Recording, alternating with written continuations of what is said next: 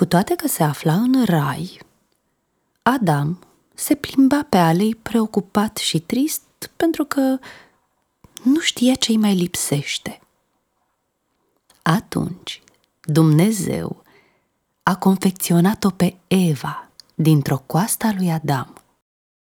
Și primului om atât de mult i-a plăcut această minune, încât chiar în clipa aceea și-a pipăit coasta imediat următoare, simțindu-și degetele frumos fulgerate de niște sântari și coapse dulci, ca de contururi de note muzicale.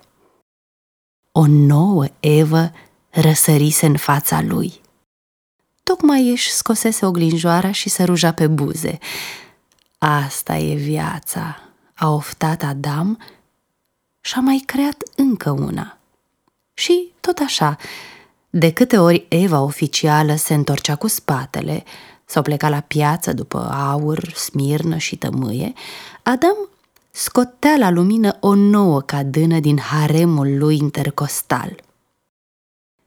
Dumnezeu a observat această creație deșănțată a lui Adam, l-a chemat la el, l-a sicterit dumnezeiește și l-a izgonit din rai pentru suprarealism.